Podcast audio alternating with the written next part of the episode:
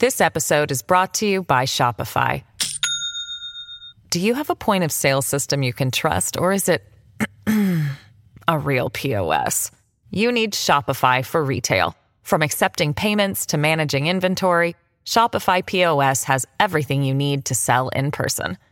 Go to shopify.com slash system, all lowercase, to take your retail business to the next level today. That's shopify.com slash system. Welcome to McClatchy's Beyond the Bubble podcast on this fine August day in the nation's capital, where we promise this podcast will not last 71 minutes. I'm Alex Roarty, a political correspondent with McClatchy, and today I am thrilled to be joined by Michael Wilner, a White House correspondent for McClatchy, who thankfully joined us this early morning post RNC convention to share his thoughts and observations. Michael, welcome. Thanks for having me. Good to be here. And of course, we are thrilled to be joined by Francesca Chambers, our other White House correspondent, and someone with whom I converse frequently about the 2020 presidential election through all forms of communication, text, phone calls, G chats, you name it. Francesca, terrific to have you back. Alex, I have some really bad news for you, though, this morning. What's that? You may have heard that Kellyanne Conway is leaving the White House. And so there's no chance that she's going to make a surprise appearance on this show, unfortunately. Francesca, you you and I saw that news differently. Now I think the chances are greater than ever before that, I'm gonna that she'll her. come on Beyond the Bubble. You know what? I'll ask her to make it her last act is to come on this show for you. Well, I, I I'm I'm sure she's a she's a bubble fanatic, so that that would be that would be appropriate. Okay, so we are here the morning after the Republican National Convention. It was a four day affair that had, again, much like the Democratic convention, a very different feel to it this year. You had an added layer, I would say, the GOP convention of a, of a, what appeared to be a very inappropriate mix of use of government buildings, including the White House, and in particular during Donald Trump's speech last night. We will talk about that. A, a very different affair, but the question, I think, Michael, still bottom line politically is whether or not Donald Trump and the GOP did enough to try to get back into this presidential race because according to the polls, as we headed into this convention, he was still down by a fairly significant margin, not just nationally, but in most battleground states. And, and I think the question is, what did he do this week to try to make up that ground? And was he successful in your opinion?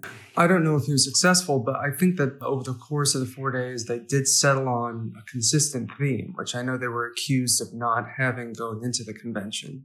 A consistent theme of attack against Biden, that he's a vessel of the far left. And whether or not that's going to work, you know, we can talk about, but I do think that they, they did have some discipline throughout the convention. And so that in and of itself, you could say was an accomplishment. But overall, I was struck by just the hyperbole uh, that you saw throughout, obviously, the president's speech and throughout the whole convention. Um, I think it was really consistent hearing comparisons between the, so- the socialism you're seeing on the far left and you know the socialism that in in the words of some of the speakers americans fought against in World War II, really stark comparisons that we saw from the Republicans. So at the Democratic convention, they, they definitely raised the stakes and said that democracy uh, is on the ballot. And I think that what the Republicans were doing were essentially meeting those stakes in their own terms. Francesca, what were your impressions?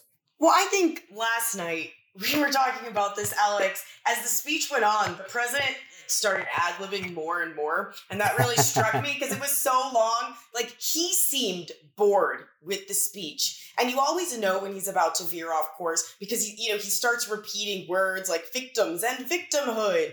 And you know, I mean, so true. And he didn't do the so true thing last night, but but it started to go in that direction adding whole swaths about like the, the building behind him, things like that. And so I, I, thought it was really telling because even though they tried very hard to write a speech for him and just get him to stick to a teleprompter, he still didn't do that, particularly as it did go on past an hour range. And so for the Democratic convention, they had said, oh, Biden, you know, he stuck to a teleprompter. What's the big deal with that? But as a juxtaposition, Trump couldn't even do that. He could not stick to the teleprompter. That's literally the only thing he had to do last night. And so I think that that uh, pretty much sets the tone for the rest of this presidential election. There were times when it wasn't really clear why he didn't just stick with the topic of coronavirus because he'd talk about it and then he'd move on to something about public safety and then he'd come back to it. So it was really bobbing and weaving just the way that it was written all together. There wasn't a lot of direction to it. I agree with that. I, I would say it definitely had the feeling of him checking boxes. It almost felt like a State of the Union speech in, in ways, mm-hmm. uh, where you know he was going through all of his accomplishments and and you know that elephant on the south lawn was the coronavirus, uh, which he gave passing mention to, and there was quite a revisionist sort of. history there. So yeah, so he he had there was one there was one relatively brief section about about coronavirus which was in keeping with really the whole convention, I would say. Michael, let, us stick though with the, the, theme because I, I think I, I agree with you. Also, I mean, this is the most important thing to come out of the Republican National Convention was that for a campaign and really a political party that had really kind of wildly cast about in its criticism of, of Joe Biden, criticizing everything from his mental acuity to, you know, that he's soft on China, that he is, he is corrupt, you know, they really seem to focus on just not that he's liberal, but that because he's liberal, you and your family are unsafe. And I actually thought Mike Pence in his speech Wednesday night really encapsulated that approach to me. Quote, the hard truth is you won't be safe in Joe Biden's America. I mean, it's very explicit and very different from saying Joe Biden is actually super liberal and he's going to raise your taxes. There was that message, but it was clearly an undercard to this, this criticism that you won't be you won't be safe. Do you think that that is going to be an effective message, or at least evaluate maybe some of the pros and cons of that? First of all, all of those attacks were there, right? All of you know mm-hmm. the the That's attack true. on China, the attack on corruption, his mental acuity, those were definitely still there. But I, you know, I do agree that the focus has been uh, sharpened on Pence's speech. You know, it was first of all, far less watched than Harris's acceptance speech, which might not come as a surprise, but he did offer a preview of his ability to attack the Democratic ticket. And I do think it was something of a shot across the bow for those who think that it's going to, you know, be a blowout when the two of them debate. I think that he has taken on that attack dog role. And I think that uh, Biden's response has already formulated, which is if the Republican ticket is accusing us of supporting defunding the police, if they're accusing us of fostering a, uh, an unsafe environment in the suburbs and in the inner cities, the, the problem is that we're living in Donald Trump's America today. And he's already previewed that response. And all of this is occurring under the Trump administration. And uh, ultimately, I think that's going to be how the debate plays out because, you know, we are in fact seeing this increase in violence, you know, under Trump. And the question will naturally be what policies are they taking other than sending law enforcement that's not requested by state and local officials into, you know, into these jurisdictions. Francesca, I understand the point of view from the Trump campaign and why that they would pursue this course. If one, and I think we're going to talk about this more in a minute, but it, it feels like they just don't think they have a great response to the coronavirus pandemic right now, politically speaking, that it's just hard for them to, to marshal the, a convincing argument that he has responded well to this because the public by and large just doesn't think he has. And that's why his poll numbers have dropped. And so they're trying to, to, to move on and they're, they're trying to move on not just arbitrarily, right? I mean, this is the protests and some of the, the looting and the destruction to buildings and personal harm that have come to people because that, I mean, they're not making that part up. I mean, that is happening right now in, in some cities, most recently Kenosha. So it does feel like they're, they're not forcing this. This might be something that, that a lot of Americans are paying attention to right now. Well, and another way that they're strategically trying to move on is by saying, listen, there will be a vaccine. Before it was, you know, it could be by the end of the year. Now it's, it will definitely be by the end of the year, maybe even sooner, which would be, you know, before the end of his first term. And so, I mean, Michael can speak more to this because he's been covering this extensively, but it's very hard for the president to actually guarantee that there's going to be a, a, widely distributed vaccine before the end of the year. But yet, that is what we saw him get up and do at the Republican National Convention to, to, to strategically be able to move on and try and make it sound like this isn't a thing you really need to worry about anymore because I've got it handled to be able to move on to those issues that they think that they will do better with against Joe Biden. Right. Right. Uh, Michael, go ahead. Francesca is absolutely right. And the administration has for a long time tried to have it both ways, right? They've insisted that the president has been in favor of masks, for example, that he's heeded guidance, you know, from health experts and scientists, while also, you know, encouraging these relaxed restrictions and guidance. And I really think the convention was the moment where they clearly put that equivocation to rest, right? And it became clear that they'll blow past the science if it's inconvenient or if doing so is politically advantageous. You may have noticed last night the opening sequence included mocking mask mandates and shutdowns uh, by saying that you know the opposition wants to tell you what to wear you know with a, a video of people wearing masks and when you can go to work larry kudlow one night during the convention talked about the pandemic in the past tense which is just absurd. And the few live events that were put on, they put forward to the public this warped image of a country that's emerged from the virus when we lost more Americans over the week of the convention alone than we did during 9 11.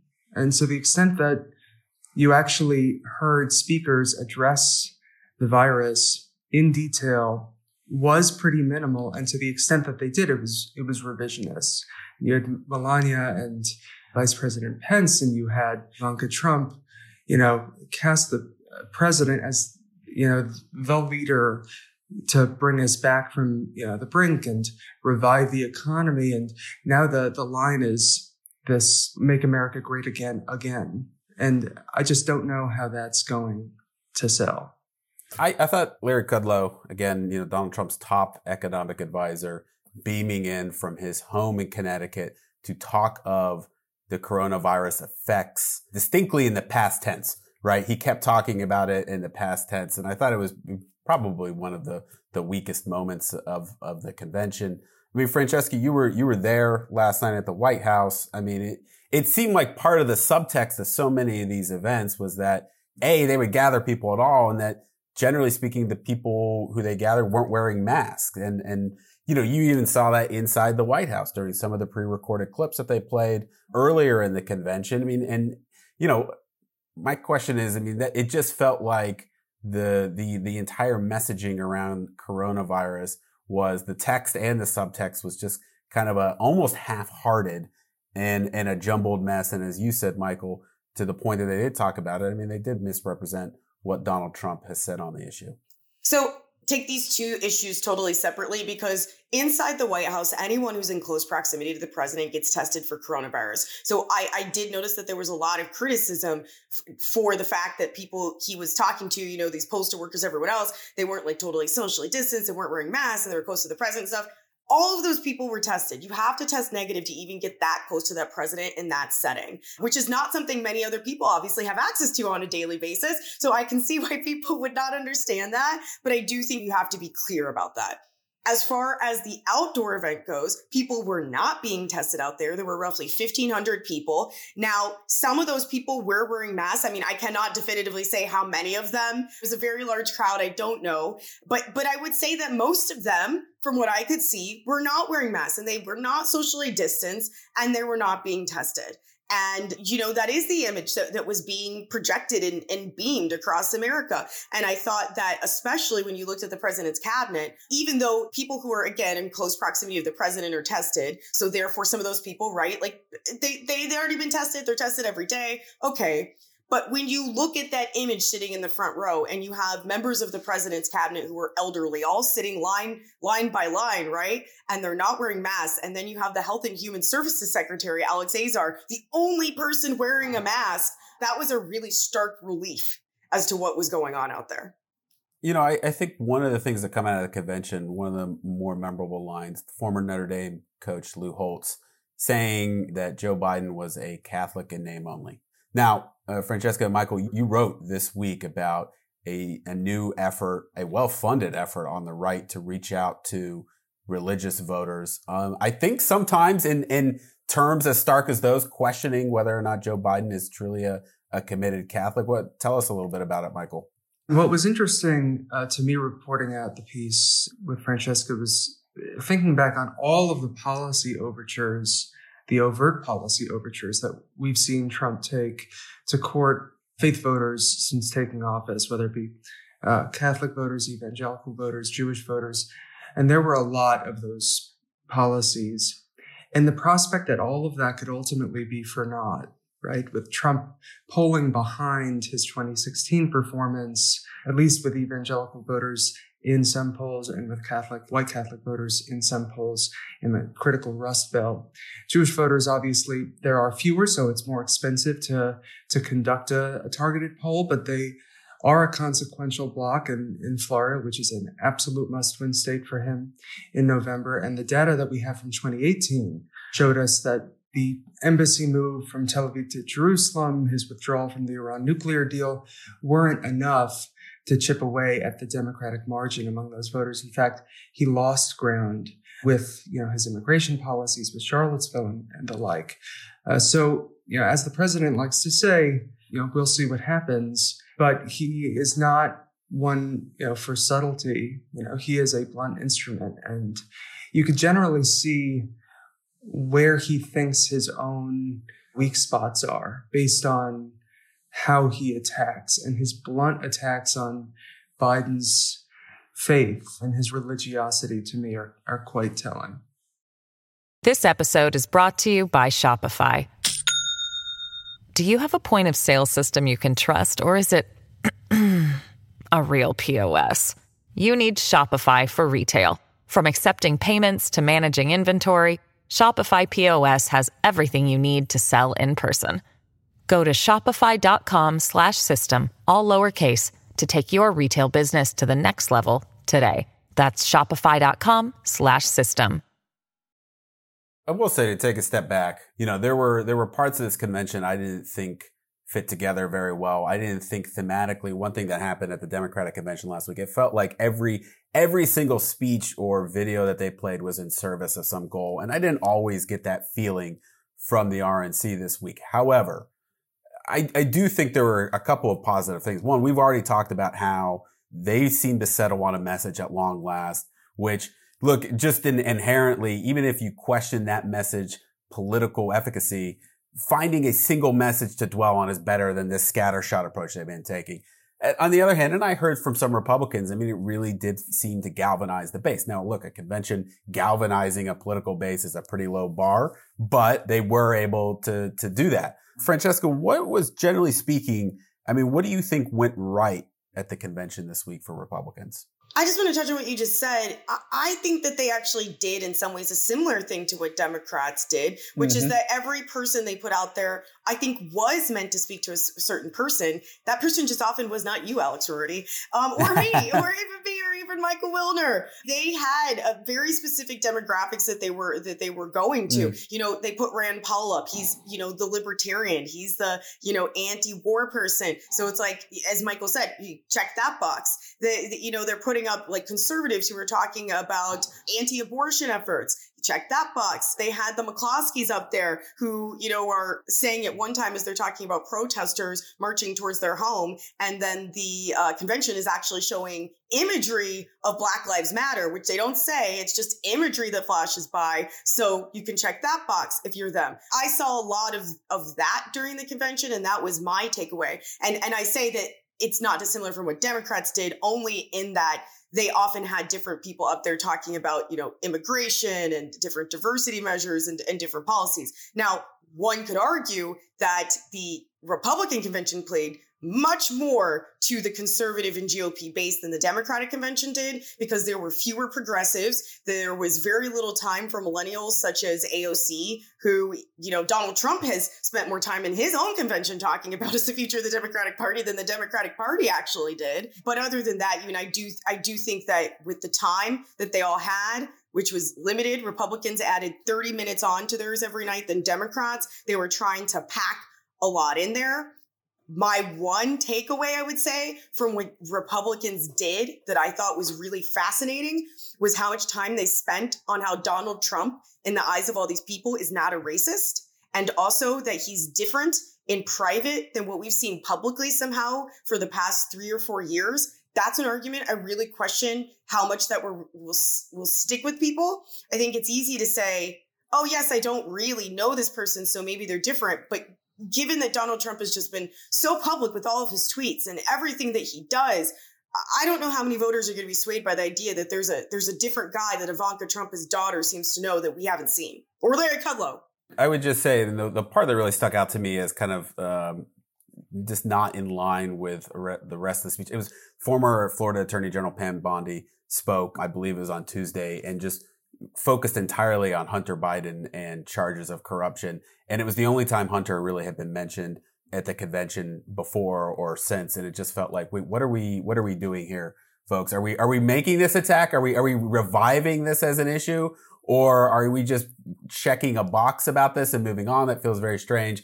Well, I want to talk about what Francesca was just talking about, though, because I think that was a key and I think unexpected part of the convention, having people testify not only was Trump not a racist, but he wasn't a misogynist either. And you had top female officials in the Trump administration testifying to that. Michael, what, what did you make of that?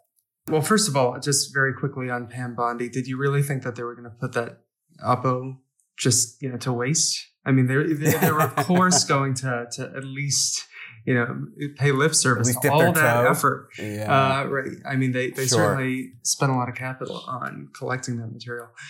Yeah, I mean, in terms of you know, casting the president as you know a friend of the black community and you know the candidate of women, do you remember Francesca when Kayleigh McEnany? I, it was a couple months ago, I think mocked Mitt Romney on his percentage of the black vote in 2012. She said it was something like he got two percent, and yeah, which was false, by the way, and because he, he, only he got, got like one percent less than the president, right, right, current president, right. But but her point was, and I think that this is where their thinking is, uh, you know, that not that they can make huge inroads in the black community, but perhaps in you know, in they could suppress you know black voter turnout by making it less of a stark choice and at least hold their you know previous 2016 margin. So when I was watching the convention, I had that in mind, and also the prospect that they're building a permission structure, right, for for white voters who don't want to be associated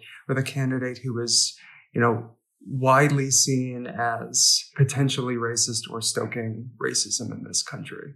Yeah, I, I, saw that messaging was really aimed squarely at more moderate suburban white voters. Yeah, I mean, I know Francesca mentioned the St. Louis couple, and that was to me just one of the starkest moments of the convention to have this moneyed white couple in the suburbs talking, you know, about essentially like, you know, the attack on the suburbs. It was not a subtle euphemism right at all and i thought that that was really just much more uh, telling of where the party actually is than a lot of the lip service that they paid throughout the rest of the convention but to your point, Michael, with the St. Louis couple again, and then after that, they spent a lot of time after again showing imagery of black protesters yeah, marching towards absolutely. their home, this white suburban couple's home, which has been a, a huge message for Donald Trump, which is, un, as you, to get back where we started, which is in uh, a Joe Biden America, quote unquote, you won't be safe. Then they spent a lot of the other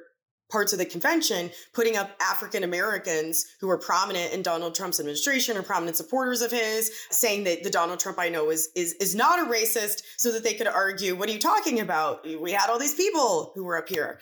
And as far as the women go, you know, Alex, I think that's a, a, a separate and uh, really interesting point too. Putting up Kayleigh McEnany, putting up Kellyanne Conway, in their quote unquote personal capacity, right? Because these are all White House officials who couldn't appear from the actual White House, but that's who they leaned on when they needed to make the case that Donald Trump is a friend of women is they they they went out and got these other these White House officials to do that or or Pam Bondi who by the way also used to work for the White House right these are the these are the people they had making this case and again I just we'll see I guess we'll see in the polling right whether or not white suburban women are convinced by Kayleigh and Kellyanne and Pam Bondi and these types of folks that Donald Trump is a friend of women. Yeah. Okay, let's move on to each of our final impressions of the RNC. What one big takeaway that you had moving forward? Michael, you, you go first. Ah, Gosh. Um, I'm putting I'm putting you on the spot here. Yeah, I mean, again, the one I would just go back to where we started, which is the, the one big takeaway was that they have settled on a message, and it's just the jury is clearly out on whether it's a winning message. You know, I think Francesca made a really important point that if the Republican message has been that the Democratic Party has become, you know, uh, radicalized th- through and through, including this, you know, octogenarian who has been in Washington for 47 years, suddenly he is a radical. You know, that was not visible in the DNC by design, right? And Yeah. and and so they're going to have to really make that argument in in some creative ways because Joe Biden is a known quantity. So I'm not sold that it's it's a winning message, but I do think it's a disciplined message, and that's my top takeaway. Francesca, what do you think? So I want to piggyback on that. I have another thing, but I, I just want to respond to you, Michael, and also Mhm. note that uh, in, in our reporting of that story this week, and I think this is really important, part of the reason, though, that Donald Trump's campaign has been able to make those arguments against Joe Biden and his campaign is because they're not saying that those things in some ways aren't true. Right? Like when the right is making these attacks that you would otherwise say on the face of it that Joe Biden has these extreme and radical views on abortion, for instance, is how it came up in our piece this week. The Joe Biden campaign is notably not coming out and saying, no, he doesn't have the, the extreme and radical views you're ascribing to him. He is for abortion, for instance, but we don't really know beyond that what his stance is. And when you try to press, you know, they don't want to go there because they don't want to upset the, the progressive base and they don't think that they can there's nothing to be won from distinguishing any more of his views on that topic and that is where the right and conservatives and donald trump are sliding on in to say well silence is compliance essentially on Hmm. these issues and so I'll be curious in the final stretch of this campaign to see if Joe Biden's campaign starts pushing back a little bit more on on any of these these attacks on him that that he's a socialist, some of these other things, because again, you don't want to upset Bernie Sanders and and all his his base that you need to come out for him. And I piggyback on that, I will just say, Alex, since we did get to do my you know book report of my in my notebook, that's what I'm tacking on. Please do.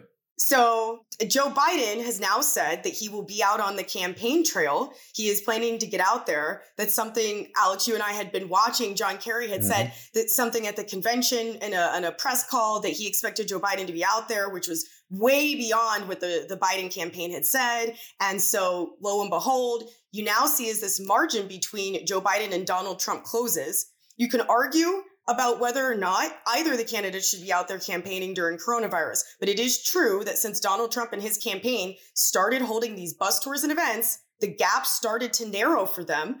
And now Joe Biden says that he will be campaigning in Pennsylvania, in Arizona, in Wisconsin, and some of these other battleground states. They're going to try and find ways for him to do it safely. They haven't said what those ways are. Meanwhile, I've got a story out today about how President Trump is relying on his family. He has four adult children. Two of the partners of his adult children work full time for the campaign. His son, Don Jr., is planning to be out on the campaign trail by October, five to six days a week for him. So they're making what was described to me as a, a full court press and putting his entire family on the map. Other people like Ivanka Trump won't be out there as much because she works at the White House, so she'll be out there about one time a week. But I still think that that's a really, really striking for the Trump campaign. Maybe what you might have expected, but no uh, other sitting president has had his family working for the White House, working for the campaign, and out there that frequently. Good stuff from both of you. I would just say, as my final point, look, I do think the GOP messaging really took a step forward in this convention, finding a, a single line of attack. One problem, though, that they continually confronted headfirst to this convention, they would have speakers almost seemingly back to back, one of whom would describe Joe Biden as, some, as an ally of rioters, someone who wouldn't do nearly enough to stop people and crime in the streets. And then the next speaker would come on and talk about how Joe Biden in the 90s was too Right. tough Absolutely. on crime Right. and when, when had locked up too many African Americans. And you saw this paradox just happen over and over and over again, night after night after night at the convention, and no real attempt to resolve it. Maybe there is a way to, to thread that needle, but this was a problem that the Trump campaign had coming into the convention. And they didn't really make much of an attempt to try to resolve it at the convention. So presumably, yeah. it's going to be a problem here over the course of Alex, the next two months. I, I, th- I think that the way that they're trying to do that is the empty vessel argument, which is yes, he had mm-hmm. these positions in the 90s, but now he's just he's trying to ride whatever he needs to ride to get to power. And at the point at which mm-hmm. he's in power, he will be beholden to what has become the norm in the Democratic Party, which is quote unquote, you know, democratic socialism or whatever you want to call it, which mm-hmm. that that that's how I think they've tried to square that circle. But again, I'm not convinced it's it's effective. But yeah. Yeah. No, it, I mean, it, it's it's it's a difficult thing. And I, I think normally you would expect them, you know, maybe to different constituencies, to different groups of voters in, in more targeted ads. You could play that up. The part that surprised me has been surprised, not just at the convention, but this whole campaign, mm-hmm. that it's all interwoven into sort of the broad message. And seemingly you would have to try to pick one lane, but we'll, we'll see as they move forward. Maybe they could figure out how to do that. Hey, Francesca and Michael, thank you both very much for coming on the show this week. Very much enjoyed it. Absolutely. Thank you, and so did my cat who just walked through. I'm just disappointed your cat didn't make another surprise appearance on, on the show. Oh, he did. He did. Oh, oh he did. Oh, did? Oh, yes, I, missed, I missed it. uh, I want to thank our producer, Jeremy Sheeler, and our executive producer, Gavin Coburn. And thank you, our listeners. Check us out on Apple Podcasts, Spotify, Stitcher, or whatever podcast app you use. And if you like what you're hearing, please leave us a rating or a review. Talk to you next week at a regularly scheduled Thursday time.